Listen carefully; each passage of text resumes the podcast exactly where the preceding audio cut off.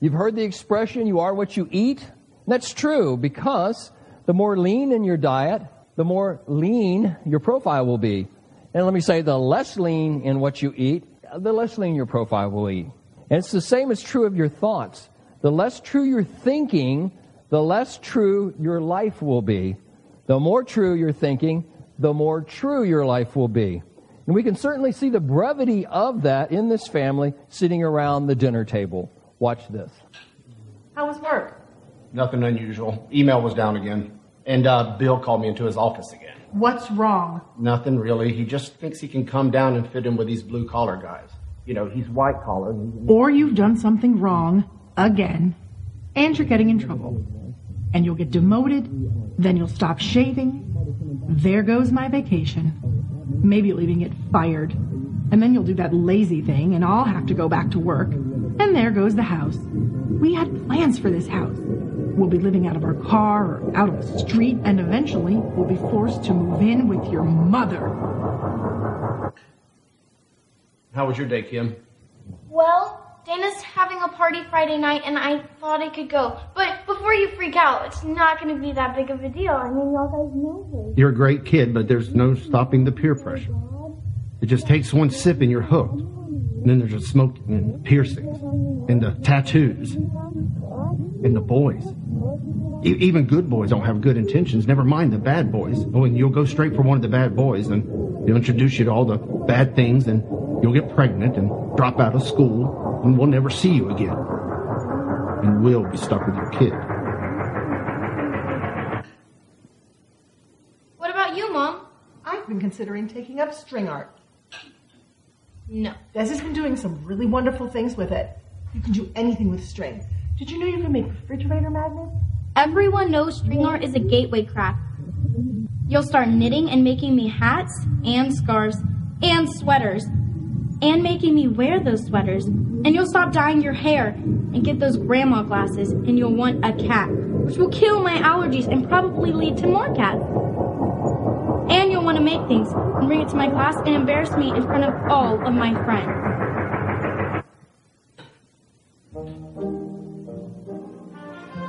Is this a cat hair? Well, as the tagline in the video said, less truth in your thinking leads to less truth in your living. As we saw with the wife thinking that her husband was going to be fired, and as we saw with the father thinking his daughter was going to get pregnant, as we saw with the daughter thinking her mom was going to slide into old age wanting to knit and hoard cats. And none of those things, however, led to any actual truth in their living at all. And that's why I want to share with you this verse from Romans 12:2 in the New Living Translation, which tells us this: "Let God transform you into a new person by changing the way you think." Now, we're more familiar with the NIV's version of this, which calls this the renewing of your mind. But the way you renew your mind is actually by changing the way that you think. And the reason I share this with you is because God is so much more interested, much, much more interested in changing your mind than He is in changing your circumstances. And we all want God to change our circumstances, don't we? I mean, we all want God to take away all our problems and all of our pain, all of our suffering, all of our sickness, all of our sorrow, and all of our sadness. And God says, Yeah, yeah, I know that's important, but what's more important is what's happening inside you. God says, I'm more interested in changing your mind before changing your circumstances because nothing ever happens in our lives. No transformation ever takes place and no real changes ever take place until our thoughts change. And God said it's so important that you and I, that we learn to manage our minds and that we learn to manage our thoughts. And so there's three reasons for that. And the first is that my thoughts control my life. If I don't think it, I don't do it. And that's both good and bad. If it's a good thought, then I'm going to do good things. And if it's a bad thought, I may well end up doing bad things. But my thoughts, you see, they control my life. Proverbs 4:23, today's English version says this. It says, "Be careful how you think." And why do you think that's true? It's because your life is shaped by your thoughts. The Bible says the power of your thoughts have a tremendous ability to shape your life for either good or for bad. And if you accepted a thought, say when you were growing up, and someone said something that was derogatory to you, like you're worthless or you don't matter or you're ugly or you're uncoordinated, if you accepted that, whether it was right or wrong, it shaped your life. And it doesn't even have to be true. If you believe it, then it's going to shape your life. So be transformed by changing the way you think because my thoughts control my life, both good and bad. And secondly, I need to manage my mind because my mind is a battleground for sin. It's where I win or lose the battle because all temptation begins in the mind. We think sometimes temptation is out there somewhere, something external to us, something we see and we say, oh, that's tempting to me. But it wouldn't tempt you if there wasn't some related desire inside you. You see, all temptation happens in you. It's in your mind, it's between your ears, and as a result, sin happens in your mind between your ears. We talk about all sorts of sins, like pride or lust or bitterness or hatred or envy or resentment or worry. And what about those things? Well, frankly, all those things are in your mind. Thus, my friends, God's saying to us if you can learn to manage your mind, you've learned to manage your life. If you've learned to manage your mind, you've learned to manage your life. But this is where the battleground is. In fact, the Apostle Paul tells us in the seventh chapter of Romans very articulately how we've all felt in this battle that pulls us different directions in our lives. Romans 7 22 and 23 in the Living Bible says, I love to do God's will so far as my new nature is concerned. But there is something else deep within me that is at war with my mind and wins the fight and makes me a slave to the sin that is still within me. Can't we all identify with that? Notice the word war, fight, and slave. What's he saying? He said there's a battle in your brain. And it's one of the reasons that I can get, and you can get mentally fatigued because this battle in our brain's going on all the time, 24 hours a day. Sometimes you're conscious of the battle. Sometimes you're unconscious of it. But it's going on all the time. And the reason that this battle is going on in your brain, the reason it's so debilitating is because it's also so intense. The reason that it's so intense is because your brain and your mind is your greatest of all assets. And Satan wants to control that. And the world wants to control that. And thus there's a battle going on for the way you think. And why is that? Because whatever it is that gets your attention gets you. Whatever it is that gets your attention gets you. So my thoughts control my life. Because my mind is a battleground for sin and temptation, I also need to manage my mind because my mind is the key to peace and happiness. Because an unmanaged mind leads to tension, managed mind leads to tranquility. An unmanaged mind leads to pressure. A managed mind leads to peace. An unmanaged mind leads to conflict and chaos. Managed mind leads to confidence. An unmanaged mind leads to stress, while a managed mind leads to strength and security and serenity. The Bible says it like this in Romans 8 6 in the New Living Translation. So letting your sinful nature control your mind leads to death. And what is death? It's the opposite of life. You're not really living. But notice what else it says. But letting the Spirit control your mind leads to peace and life. A lot of people don't realize this, that you can control your thoughts. They think, well, my thoughts are just uncontrollable. No, you think they're uncontrollable, but you can control your thoughts. In fact, nobody else can. Satan, he'd like to control your thoughts. He can't do it. Only you can control your thoughts. So if you're having bad thoughts, or scary thoughts, or guilty thoughts, maybe lonely thoughts, or depressed thoughts, or disturbing or discouraging thoughts, don't say, God changed my thoughts, because God's going to say, it's your mind, you do it. It's just like TV channels. When you have a remote control in your hand, you can change the channels, and your mind has a channel changer too, and you can click on it any time. That means you don't have to be thinking about what you're thinking about right now. There's no one holding a gun to your head. You can do it. You can make that change. Thus, your thoughts are really highly controllable. So, if I want to have a healthy mind and I want to break free of all those bad patterns in my thinking, I do that by making some choices. And the Bible says there are three choices for a healthy mind. I have to feed my mind, I have to free my mind, and I have to focus my mind. These are all choices that you have to make. And you don't make them just once or twice in your life, but you make them in a moment by moment basis. The Bible says if I want to have a healthy mind, I must feed my mind with truth. I must feed my mind not with poison, not with junk, but with truth. And Jesus says, You know the truth, and the truth will set you free. Now, in England, there's a group you probably never ever heard of. It's called the Oxford Analytica. And so, very early every morning, the best minds in the world get together at about 4:30, and they gather to receive reports from all around the world of things that have happened in the last 24 hours. And then they discuss this and they decide what it means, and they consult with other experts related to some of these subjects around the world. And by 11 o'clock each day, they send out their reports. And these reports go to places like our CIA, to world leaders, to major corporations, and they all pay a fortune for these reports. Now, Oxford Analytica is founded on this principle that the best leaders make the best decisions with the best information. And so, if you're a good leader and you don't have the best information, then guess what?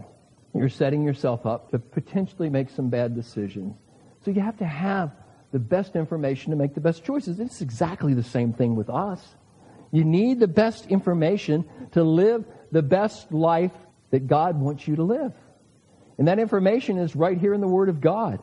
It's called truth. And the Bible says in Matthew 4 4 in the New Living Translation that people need more than bread for their life. They must feed on every word from God. It's called truth.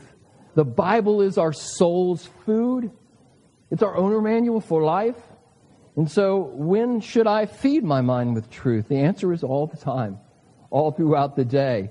You've probably heard it say the best way to eat physically is what? Just eat a little bit every couple of hours, you know, kind of nibble your way through the day on healthy things. Well, the same is true with truth. If you're constantly thinking about truth, it's going to renew your mind. Let me give you a couple examples of this from King David. First is in Psalms 119:47 where David said, "I rise early before the sun is up. I cry out for help, that's prayer, and I put my hope in your words, that's Bible study." Notice the word hope for. He says, I look for hope in your word. And David starts every one of his days with hope. Are you starting your days with hope? Or are you starting your days with despair, with discouragement, with dread? David also said in Psalm 16:7 in the contemporary English version, even in the darkest of night, your teachings still fill my mind. All around the clock, you see, David is thinking about God. As a result, David is a man after God's own heart. So, I must feed my mind daily with your truth. Secondly, I must free my mind from those negative and those destructive thoughts. You see, your mind needs to be liberated, and your mind needs to be delivered. Your mind needs to be released. And so I must free my mind from negative and destructive thoughts. Because you are a prisoner of your own thoughts. And you are a prisoner of the things that you have accepted about yourself that aren't true, whether it came from someone else or whether you thought them up yourself. But if you've accepted whatever that is as truth, it's real for you and you see yourself in that way. And so you need to free your mind from destructive thoughts. I know it isn't easy because there are a couple of things that want to keep your mind focused on negative and destructive things and try to keep you from all the good intentions that you actually have. And one of these is your old nature. Paul says in Romans 7:23 in the International Study Bible, "But I see in my body a different principle waging war with the law in my mind and making me a prisoner of the law of sin that exists in my body." Notice the war language here, which brings me to the question, do you ever find yourself doing some things that you really don't want to do? Well, that's exactly what Paul is talking about here. And also, do you ever engage in negative or destructive behavior? I know this isn't good for me, but, well, you know. So, what's going on here? That's the battle in your brain We all have the best intentions, all of us, in our new nature, but the battle in your brain is with your old nature. And it's the source of bad habits and old destructive and negative thinking. Romans 8 5 in the New Living Translation says this Those who are dominated by the sinful nature think about sinful things, but those who are controlled by the Holy Spirit think about things that please the Spirit. Notice it's all about your brain, it's all about how you think. Now, the first thing that battles in your brain, moving you to negative and destructive thinking, let me say, is your old nature. And here's the second thing that battles in your brain it's Satan. He wants to control your mind, but he can't. So, what he does is he sends these little thoughts, these ideas into your mind, but let me be very, very clear. Satan can never force you to do anything. If you're a Christian with the Holy Spirit, Satan can never force you to do a single thing. He can make suggestions, and those suggestions, let me say, can be very, very powerful. And he's constantly, continually planting these negative and destructive thoughts in your mind. And he'll use other people, he'll use television, or he may simply toss a random thought in your mind. You've been praying, and the weirdest thought while you're praying comes into your mind. You wonder, where in the world did that come from? Well, it was the devil who just dropped a little bomb into your brain. In fact, Martin Luther King once said, You can't keep the birds from flying over your head, but you can keep them from building a nest in your hair.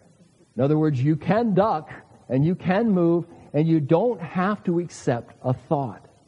One of the most important things in life is this don't believe everything you think. Let me repeat that. Don't believe everything you think. That's one of the most liberating thoughts that you'll ever get. Because for some reason, our first inclination is if I think something, it must be true.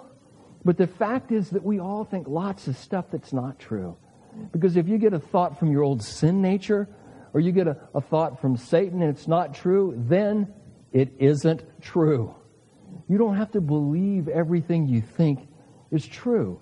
It may be stuff you think about yourself. It may be stuff you think about God.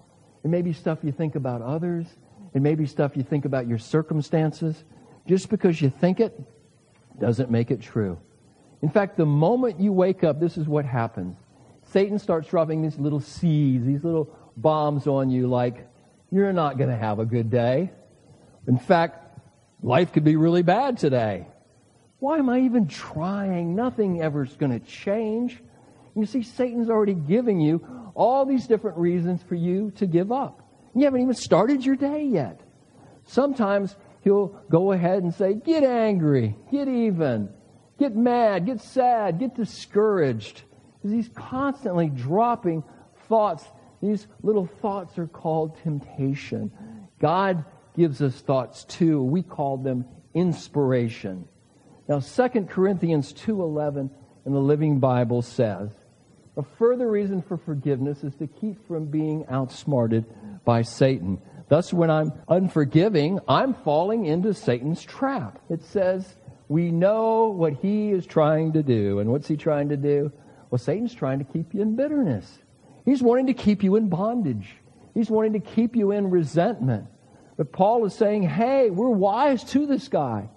And so the battle is for these traps. He's giving you these same traps over and over again in your life.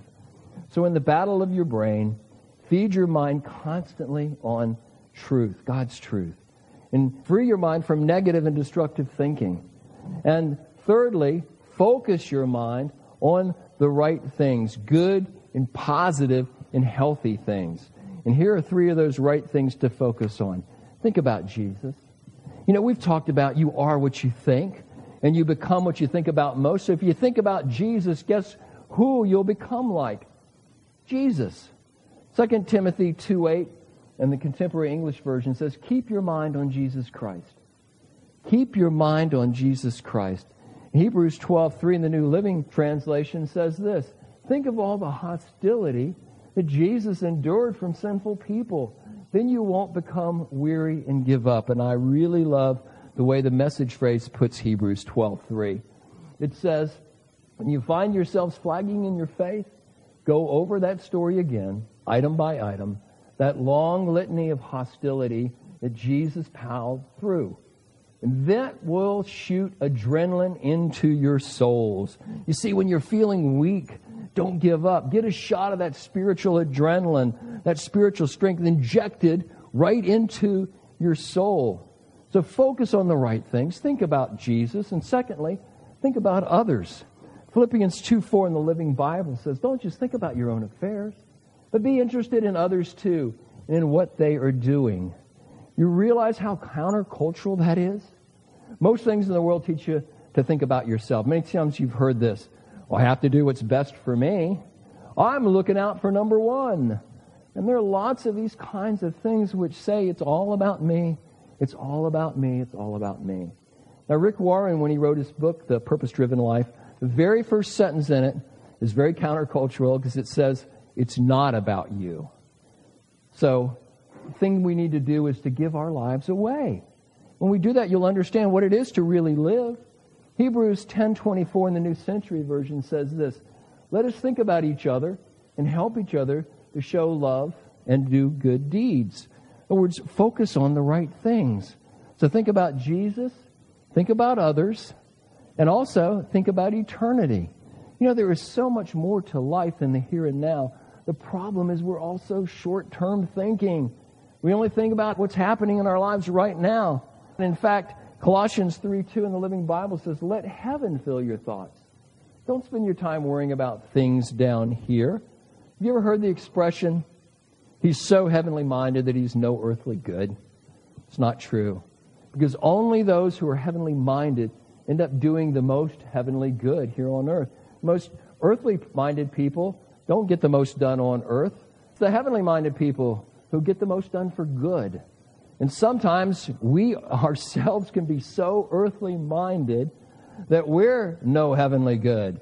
That's because it's so easy to think about things like budgets and baseball, our pastimes, our bills. 1 Corinthians 2 9 in the New Living Translation says, No eye has seen, no ear has heard, and no mind has imagined what God has prepared for those who love Him. Think about that. And when you do, nitpicky problems in our lives can seem so inferior to the joy and the pleasure, the enjoyment that we have to look forward to in eternity. I need to feed my mind on truth every day.